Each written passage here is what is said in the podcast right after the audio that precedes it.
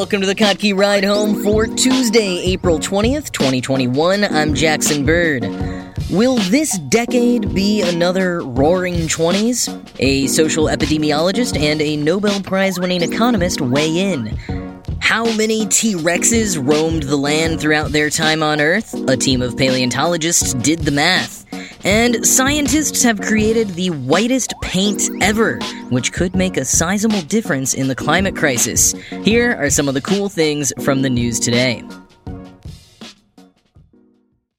Ever since New Year's Eve heading into 2020, people have been comparing this new decade to the 1920s.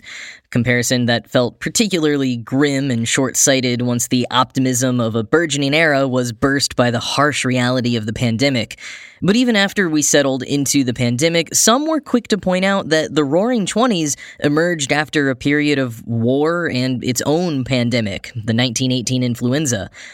So once the vaccines are distributed, the variants tamped down, and life returns to some semblance of normality, will we be looking at another bout of high markets and lavish living? First, I have to say personally that I think one reason people keep clinging on to this idea, apart from all the ways that the 20s have been mythologized through rose-colored glasses and books and movies over the years, is that it's been a while since we've had a decade we can actually refer to with an agreed-upon name. You know, the aughts, the 2010s, we weren't really sure what to call them as we lived through them, and even now they stay on our tongues a bit awkwardly. Nothing like the 50s, the 70s, the 90s. Some people have even argued that if generation-on-generation baiting has gotten worse, it's in part because we don't have easily nameable decades that we can push identities onto, so instead we do the same with entire generations. So what then will the identity and leading cultural markers of the 2020s be? Social epidemiologist and Yale professor Dr. Nicholas Christakis believes we will see something like the Roaring Twenties as people make up for lost time with enthusiastic social interaction. Speaking to The Guardian at the end of last year about his book Apollo's Arrow, The Profound and Enduring Impact of Coronavirus on the Way We Live, Christakis explained that while pandemics and epidemics are new to us, they're not new to humans throughout history, and we can look back on epidemics of the past for a reliable pattern of what may be to come.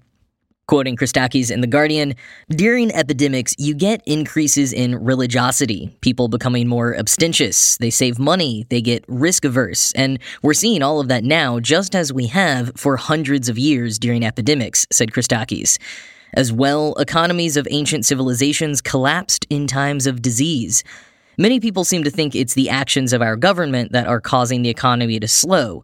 That's false, he said. It's the virus that's causing the economy to slow, because economies collapsed even in ancient times when plagues happened, even when there was no government saying close the schools and close the restaurants, end quote.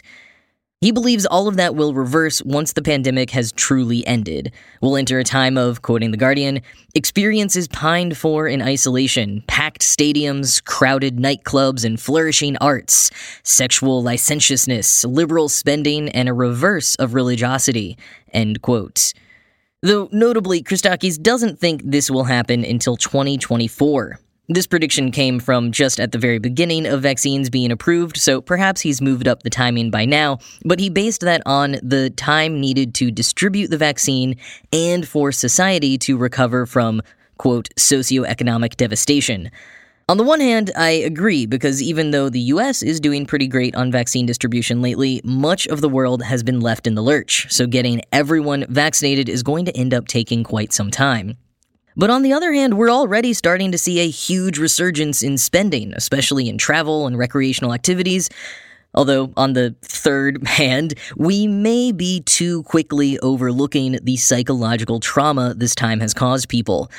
Some of us are eager to return to activities right now, in theory, as we book tickets and make plans, but that might slow again as some people realize they're not actually ready for as much as they thought. So maybe a slow build-up to a sort of exuberant, artistic, devil-may-care, roaring 20s-esque revelry is right on the money after all. But that's Christakis' social epidemiological opinion. Economist, Nobel laureate, and also Yale professor Robert Schiller recently weighed in with his take on the whole Roaring Twenties redux in the New York Times. He starts by pointing out that this past decade, ending in March of 2021, was pretty incredible for the stock market. The total return for the monthly inflation-corrected S&P 500, he calculates, averaged 12% annually, and he notes that the real value of an investment tripled during that time. But in the 1920s, the stock market was even more incredible. Quote, "It was the biggest bull stock market in U.S. history when you factor in inflation. I calculate that the real total return for the Standard & Poor's Composite Index and S&P 500 predecessor, including dividends from September 1919 to September 1929, averaged 20% a year. That implies a six-fold increase in real value over the decade." It didn't end well, however. Including inflation, the index crashed 77% from September 1929 to June 1932, end quote. And he points out that with just a few exceptions, pretty much no one saw the huge crash coming, especially more inexperienced folks who bought into the market for the first time, something we're seeing happen again right now as people get encouraged by others on social media to buy shares for the first time. More ominously, if we're looking for comparisons that would signal a coming crash on the same level as in 1929, part of this explosion of rookies, as well as the brazenness of the more experienced, was buoyed by technological innovations and new forms of media. Sound familiar? Quoting again, in 1923, the Translux Company came out with the movie ticker, a large illuminated screen showing rapidly changing stock prices. For the first time, a crowd at a retail brokerage could watch together as a facsimile of the stock ticker tape whizzed by in bright light. And they heard about the stock market on the radio, the hot new technology of that era. The world entered homes electronically, giving people an immediate sense of the possibility of new technologies and access to a global narrative about financial success. End quote. But, Schiller notes, with all of that new information coming in, one element was crucially lacking— skeptical scrutiny. It was all excitement and the fun of the game, not deeper explanations of the complex world of the stock market and the risks one may be facing. Shortly before the crash, this started changing. Newspapers started talking more about details and warning signs traders should be paying more attention to. And of course, with the way that the market works, the mere fact that major newspapers were hinting at something to worry about meant people worried, and that got reflected in the market. And it kept ramping up, more and more articles posting warnings, and even a hit song by Eddie Cantor about losing money in the stocks, something that feels eerily like the 1920s equivalent of meme stocks. In the months leading up to the October crash, this all made people start thinking there could be a crash, and the self-fulfilling prophecy of the stock market might have helped lead to it. Of course, no one thought it would be as bad as it was. Quoting once more, "Are there similarities today? Certainly. The current widespread fascination with the rising market, accompanied by recent concern about a possible downward spiral and strained stock market valuations, echo those of 100 years ago. That said, there's no particular reason to expect a market collapse that would be as bad as the 1929 crash, and the government and the Fed have shown themselves to be far more adept in staving off prolonged recessions than their predecessors. But we shouldn't be surprised if uncomfortable feelings about the market grow to unmanageable proportions, leading eventually to a major stock market decline." End quote. So, especially with the protections put in place throughout the 20th century after the Great Depression, and hindsight being what it is, perhaps we'll see some hints of the Roaring '20s, but be able to stave off some of the worst aspects of the decade. So maybe less of a roar and more a measured rumble.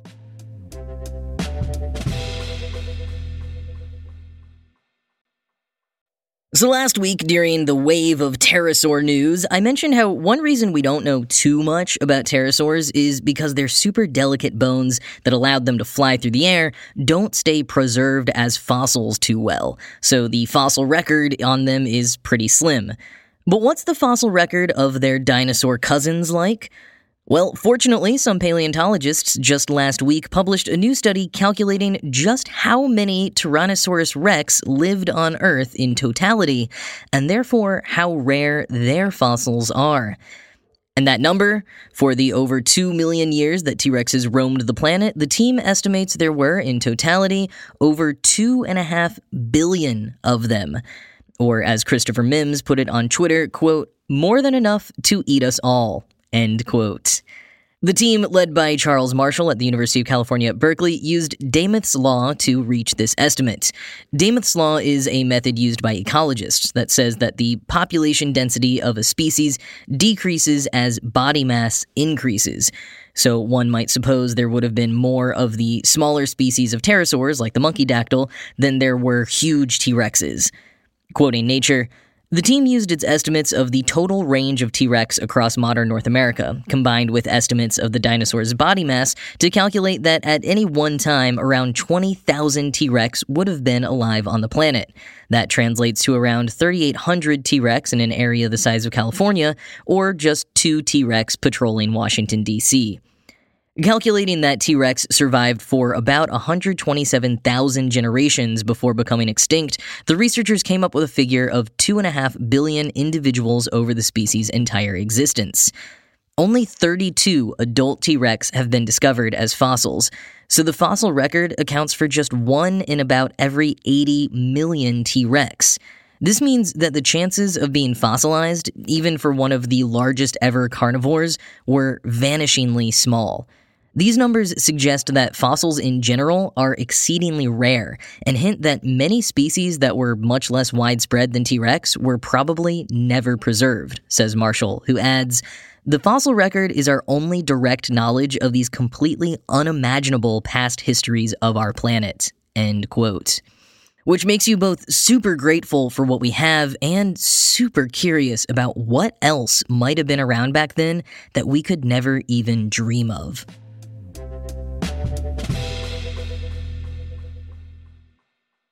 Researchers at Purdue University have developed an ultra-white paint that is the whitest of any currently available and able to reflect 98.1% of sunlight. That's an improvement on their own record of a previous white paint they developed in 2020 that can reflect 95.5% of sunlight. Now, why does all this reflectability matter? What if you still prefer eggshell or water chestnut varieties of white paint, no matter what these scientists say? Well, it turns out it matters quite a bit when it comes to climate change. One energy-saving method that's been in use for a while in some major cities, like in New York and in California, is painting so-called cool roofs, which are roofs painted white. It's a pretty simple concept on the surface. White reflects light, black absorbs it, so light-colored roofs reflect the sunlight. The BBC notes that the exact benefits are still being investigated conclusively, but that initial studies do point to white roofs creating lower ambient temperatures, reducing energy demands, and even reducing the amount of water used for irrigation, because when the temperature is lower, there's less demand for water for landscaping. Lead researcher Professor Xiulin Ruan told the BBC, quote, commercially available white paints reflect between 80% and 90% of sunlight. It's a big deal because every 1% of reflectance you get translates to 10 watts per meter squared less heat from the sun. So if you were to use our paint to cover a roof area of about 1,000 square feet or 93 square meters, we estimate you could get a cooling power of 10 kilowatts. That's more powerful than the central air conditioners used by most houses, he said. And that's a great comparison because while it might seem like we need to install more central air conditioners in places that don't usually use them as our summers grow longer and hotter, air conditioners are really one of the worst things that we could install energy-wise. Finding solutions like reflective surfaces are much more sustainable all around and plenty effective. Ruan cops that the paint wouldn't suffice on its own on a really hot day, but on less hot days, his team says even super hot places like Reno or Phoenix could save up to 80% on air conditioning costs. But how did Ruan's team develop this ultra-white paint? Quoting Earther, Ruan said that efforts to develop the whitest paint possible that could also act as cooling agents stretch back to the 1970s. Ruan's team alone has been working on how to get white paints even whiter for around 7 years now, hammering out methods of adding reflectant materials to the paint to help it beat back the sun. This successfully white paint incorporates high concentrations of barium sulfate, a chemical compound that's used to make white cosmetics and photo paper, with different sized particles scattered throughout the paints. The sunlight has different colors because it has different wavelengths, Ron explained. We need different particle sizes to scatter each wavelength. End quote. It's still not perfect, though, and I don't mean because it's only 98.1% effective and not 100. It comes down to the more practical side of implementing these roofs. Hashim Akbari, a professor of building, civil, and environmental engineering at Concordia University, shared some of the practical concerns with Earther. Quote, Akbari pointed out that regular wear and tear on reflective roofs and walls can impact the reflectivity percentages measured in a lab setting. Soot and dust tend to decrease the reflectivity of the surface, he said. If they start with super-duper 95% reflectivity, the pollutants from the air, the droplets, soot could collect on the surface and they decrease the reflectance, end quote. But that doesn't mean don't do it. Definitely replace asphalt roofs with more reflective ones when you can, even if they're just 80% reflective and not the 98% ultra-white one, which is not available commercially yet, but the Purdue team hopes it will be, depending on what company ends up manufacturing it. Because anything helps right now, and the more they're installed, the more we'll be able to identify and troubleshoot any issues.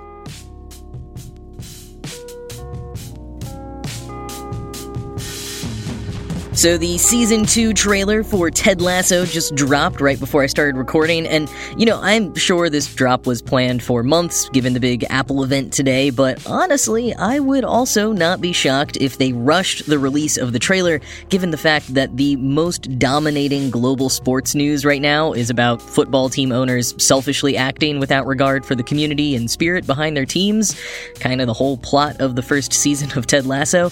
And speaking of, if you missed it yesterday, I had on Tech Meme Ride Home host Brian McCullough to talk about the big Super League news.